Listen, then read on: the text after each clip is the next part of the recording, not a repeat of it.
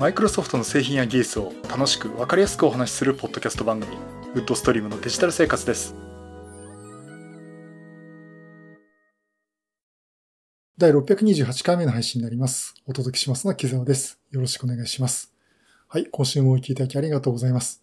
この配信はクラウドファンディングキャンプファイアのコミュニティにより皆様のご支援をいただいて配信しております。今回も安成さん、ホワイトカラーさんはじめ合計10名の方に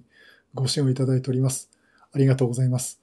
ご支援の内容に関しましては、この番組ウェブサイト、windows-podcast.com でご案内しております。もしご協力いただけるでしたらよろしくお願いします。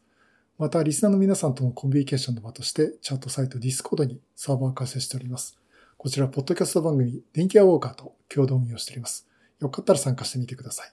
Discord サーバーの URL は番組のウェブサイトにリンク貼ってあります。はい、えー、ということで、えー、今週も YouTube と Podcast 同時収録というのをやっています。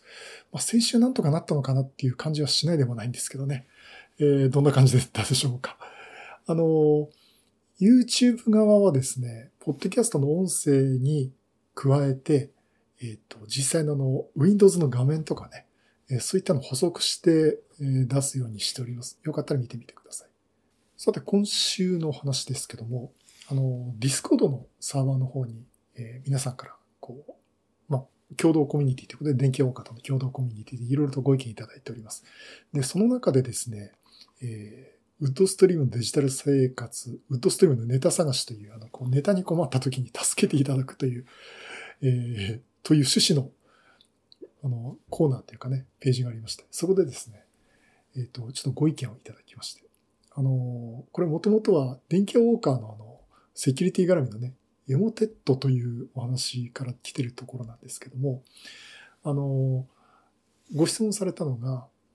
あの、セキュリティソフトっていうのはその購入することを前提ですかというところで、OS 付属のセキュリティソフト、それってダメなんですかねっていうお話から来ました。で、あの、まあ、この質問された方は、えー、カスペルスキーをお使いっていうことで、まあね、あの詳しいこと言いませんけど、自説柄いろいろとカスペルスキーはあるみたいで えー、という話があったんですけど、じゃあ、Windows Defender、えー、というのは昔の話で、今は Microsoft Defender っていう名前の、えー、Windows に標準で入っているセキュリティソフト、まあ、セキュリティ対策ソフトですね。えー、これってどうなんでしょうと。で、もちろん無料なんですね。OS に付属なんでね。えー、という話がありまして、じゃあ、ちょっとマイクロソフトディフェンダーについて、えー、本当にこれってどうなのっていうところをね、お話をしたいなと思っています。まあどうなのと言っても、ぶっちゃけね、あの、ウイルス感染したことないんで、あの、これってこれって防ぎましたっていう話がね、なかなかリアルにできないところあるんですよね。だから例えば、検出率ナンバーワンだとかって言われても、ピンとこないと思うし、喋ってる私も実際やられたことないんで、最悪あの、やられたことに気がついてないんでっていう場合があると怖いんですけどね。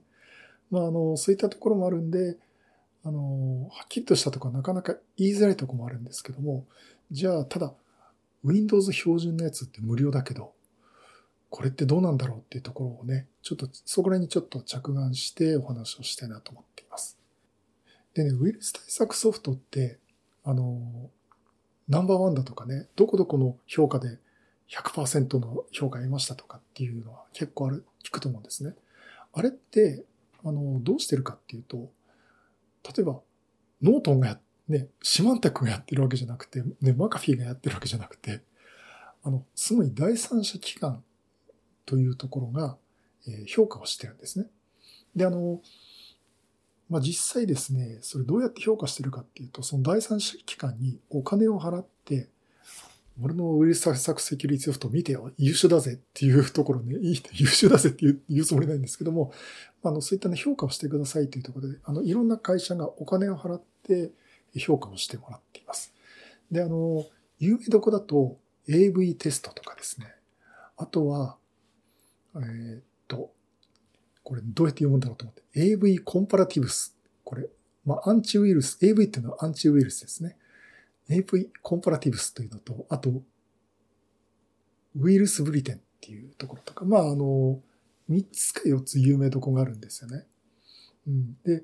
まあそこら辺が評価をしているっていうところがあって、じゃあそこがね、どういった評価をしているのかっていうところを見て、じゃあマイクロソフトの、まあマイクロソフトディフェンダー、えー、昔でいうところの Windows ディフェンダーですね。これがどのぐらいのものなのかっていうところをちょっとお話をしたいなと思っています。まあね、AV テストっていうところ。えー、こちらですね、av-test.org っていう。これあの今、YouTube の方をご覧になっている方は、えー、私の方で、ウェブブラウザの方でね、表示させています。えー、といったところで、こういったあの、ユーザー向け、コンシューマー向けと、あとビジネス向けっていうところで評価が出ているというものになっています。あとは、えー、AV コンパラティブス。なかなか名前が覚えられないんですけど、こちらもですね、ウェブサイト、これ av-comparatives.org え、コンパラティブスは COMPARATIVES 比較するという語源はなんかフランス語らしいんですけど、まあ、よくわかんないですけどね。あの、まあそういったところがあります。そしてあの、ウイルスブリテン、ウイルスブリテンっていうところ。これあの VB100 とかね、あの、こういう称号、VB100 を受賞してますとかね、いう見たことあると思いますけど、まあそういったところ発行してると。まあ、あとはいろんなその海外の PC の雑誌のサイトだとかっていうところも独自にやってるっていうのもやっています。で、今回まずお話ししたいのが、まあ、このうちの2つですね。AV テストと AV コンパラティブス。これについてマイクロソフトのディフェンダーがどうなってるかというのをね、まず見てみたいと思っています。で、まあ、まずね、AV テストの方からいきたいと思うんですが、これ AV テストってあの、まあ、何社か出てるんですね。まあ、有名なとこだと、アバストというあの、無料のソフトだとか、あともう有名どこはね、あの、マカフィーとか、ノートンですね、シマンテック。あともう話題のカスペルスキーとかですね。えー、そういうのもあるし、割とね、評判いいのが、あの、トレンド、あ、トレンドマイクロもありますね。トレンドマイクロ、私あの、パスワードマネージャーとお世話になってますけど。まあそういったところは、と、あとはね、あの、日本だとキャノン、キャノンまあ、系列が販売してるのかな。あの、e セットっていうのがあるんですけど、あ、こっちは載ってないか。まあそういったのが7社かあるんですけども、これがですね、まあ月ごとに、えー、やってる、まあ、格続きだったりするんですけども、えー、まず最近のこの AV テストのサイトでは、えっ、と、2022年2月 Windows 10で評価したというのが出ています。で、ここでね、あの評価されるのは何かっていうと、ちゃんとプロテクションされてます、保護されてますかっていうのと、パフォーマンスはどうですかっていうのと、あと使い勝手どうですかとか、その語検質はどうですかっていう、評価が分かれるんですね。で、まず言えるのが、まず各項目、プロテクションとパフォーマンスとユーザビリティっていうのが6点満点で評価されて、合計18点満点で評価されるんですね。で、ここでいくと、我らがマイクロソフトはですね、マイクロソフトディフェンダー4.18、えこれがですね、プロテクションが6点、パフォーマンスが6点、ユーザビリティ6点、18点満点、OK って感じなんですけども、えー、まあそういったところがあって、大体ね、スコアとしては結構いろんなところで6点満点取れてるんですよ。あの、ノートンとかの、あの、シマンテクですね。こちらも、えー、6点満点も取れてますし。ただやっぱ取れてないところあるんですね。これ K7 セキュリティっていうところとか。あとは、F セキュアってところのユーザビリティで5.5点とか、若干ね、あの、点数低いところもあるんですけど、まあ大体ほぼ満点に近いところなんですよ。で、えー、まずマイクロソフトの方を見てみると、まずはね、ゼロデー攻撃、えー、された場合ですね、ゼロデーアタックっていうのもう見つかってすぐ攻撃されたかどうかっていうところなんですけど、えー、平均的に見て99.5%カバーできてる。で、過去では100%カバーできてますと。あとは、基地のね、分かっているウイルス、ウイルスについてはもう100%保護できてるっていうことになっています。そして、あの、パフォーマンスですね。これ結構いろいろあの、分かれてるんですよ。例えば、ブラウザを見たときとか、あの、アプリケーション動かしたりとかって何パーセント負荷がかかってますかっていうところが出るんですけど、マイクロソフトの場合ですね、まあ、平均的に11%。で、ハイエンドパソコンを使うと、まあ、6%とかっていうところが出ています。一般的に言われてるのは、えちょっとこの後の、あの、AV コンパラティブスの方も見てみるとわかるんですが、えっとね、ここのパフォーマンスはね、セキュリティ、マイクロソフトは100結構いいとこ行ってるんですけども、最高というわけではないんですね。まあ、あの、まあそういったところを見ていくと、で、他のサイトとかも見るとですね、まあ例えばそのカスペルスキーをね、見ると、あの、防御率、ゼロデー攻撃の防御率が99.5%だとか、あと基地のウイルスに関しては100%防御できているとかですね。あとは、えー、CPU 負荷率ですね。まあ大体11%、まあいろんなケースがあるんですけど、ちょっと代表的なの見ると11%負荷かかるとか、あとはハイエンド PC だとなぜか2%の場合もあれば16%の場合もあるっていう、まあいろいろな項目あるのでばらつきがあるんですけども、え、そういった数字が出てます。で、そういったのを見てみると、どこも大体同じぐらいなんですね。うん、どこが特別悪いとかっていうのはないんですよね。で、そこで言えるとは、マイクロソフト悪くないんです。むしろいい方なんですよ。満点取れてますし。あの、そういったところで、まず一つにはもうマイクロソフトあ使安心して使っていいんじゃないか。まあ、安心って100%大大丈夫ってことはないんですけど、あの、もう十分な、えー、肩のレベル、本当にトップクラスの性能のウイルス対策ソフト、セキュリティソフトではとだと言えると思っております。じゃあ、あと、AV コンパラティブスもね、ちょっと見てみますかね。あの、AV コンパラティブスも、えー、最近のテストというと、これ3月ですね。2022年3月のところで、まあ、あの、マカフィーだとか、ノートン、カスペルスキー、トレンドマイクロとか、あ、ここにはね、e セット、インターネットセキュリティ入ってますね。これね、結構割とその周りで使ってる人いるんですけど、あの、こういったところがラインナップで出てまして、えー、とそこで見ていくとですね、あの、大体防御率って99%超えてるんですね。で、あの、このウェブサイトにグラフで書いてあるんですけども、あの、検出できなかった率と、あと、ブロックできた、その検出できた率と、あと、5検出の率っていうのが出てまして、で、ここで見ると、マイクロソフトはですね、えー、っと、検出できなかったのが0.03%。つまり、検出できて、ブロックできたのが99.96%という、ちょっと数字が高くなってるんですね。あとは、あの、5検出。ウイルスじゃないのにウイルスだって言ってしまったというケースなんですけども、これについてはですね、5件しかなかったというとこです。じゃあ、この5件質あたりをちょっとポイントで見るとですね、怪しいなるかな。例えばね、G データっていう、えウイルス対策ソフト、検出できなかったのが0.01%。で、検出できたのが99.99%。これ優秀ですよね。って言いながら、えー、5件質が59件っていうところもあってですね。あの、結構ばらつきはそういったところあるんですね。だから優秀だって言いながら語検質も多いよってところで注意したいなっていうところがあります。カスペルスキーの、いや、お前どんだけカスペルスキー好きなんだよって。カスペルスキーって私使ってたんです、一時期ね。カスペルスキーね、強力なんだけど、よく語検質多かったんですけど、今回2件とかって、まあ優秀ですね、カスペルスキーもね。一つには、とにかくあの、マイクロソフトは、5件質も5件。で、あとは、ブロックも99.96%カバーできてるっていうところもあって、まあ、あの、ウイルス対策、検出に関しては結構優秀じゃないかなと言えます。あとは CPU の負荷率ですね。うん。あの、やっぱりね、一番パフォーマンスがいいのは E セットなんですよ。実はそれで E セットが軽いっていう話があって、あの、結構ね、使ってる人いるんですね。だから、あの、E セットいいかもしれないっていうのもあるんですね。あとは、えっ、ー、と、まあ、実はね、マカフィーとか、そういったのがあるんですが、それよりも、えー、マイクロソフトは、えー、下から数えて1、2、3、4、5、6、7、8番目か。えー、というところで、まあそんな高くはないんですけども、えっ、ー、と、CPU 負荷っていうのはそれなりに出てますと。あの、さっき言った G データがね、なんか、やたら高い数字、上から2番目だったりするんですけどね。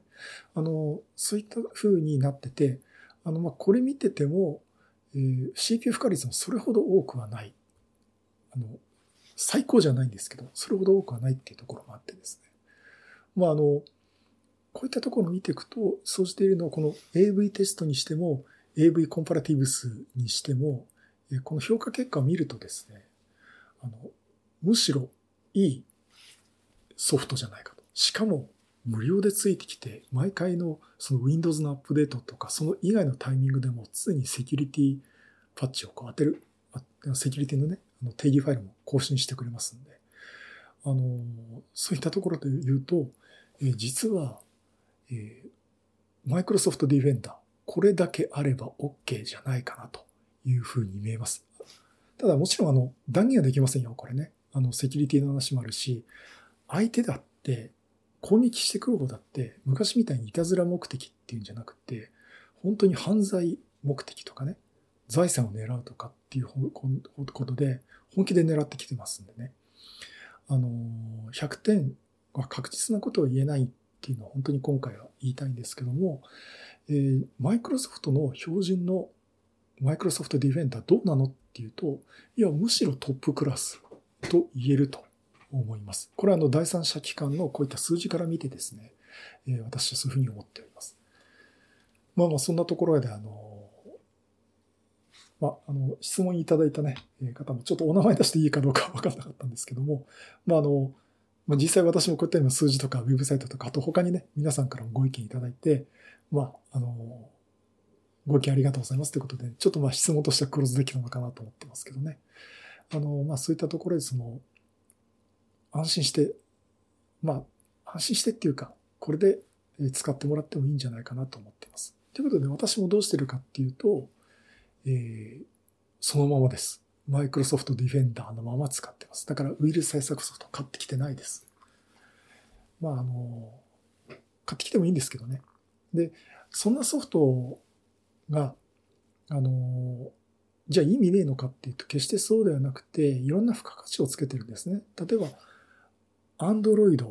のサポートも同時にしますだとか、あとは Mac ですよね。Mac 用のセキュリティソフトも同時に例えば、一つのライセン、アカウントか、というか、アカウントとか購入すると、Windows だけじゃなくて Mac の方も面倒見てやりますというのもありますんで、ま、Mac の方ってどうなんですかねあの、Apple って標準でそんなセキュリティソフト出してなかった。確かあの Mac はあれですよね。ウイルス感染しないそうですから。また怒られちゃうんですけど。まああの、まあ、そんなところもあるんで、Mac も使いたいっていう方は、あの、そういった合わせて、あの、一緒に買ってもいいかなと思っています。あの、決して、あの、悪くはないと思いますし、逆にその、どのソフト買っていいかって判断基準は、逆にこの AV テストとか、AV コンパラティブスとかっていうサイトに名前が上がってるところ、えー、が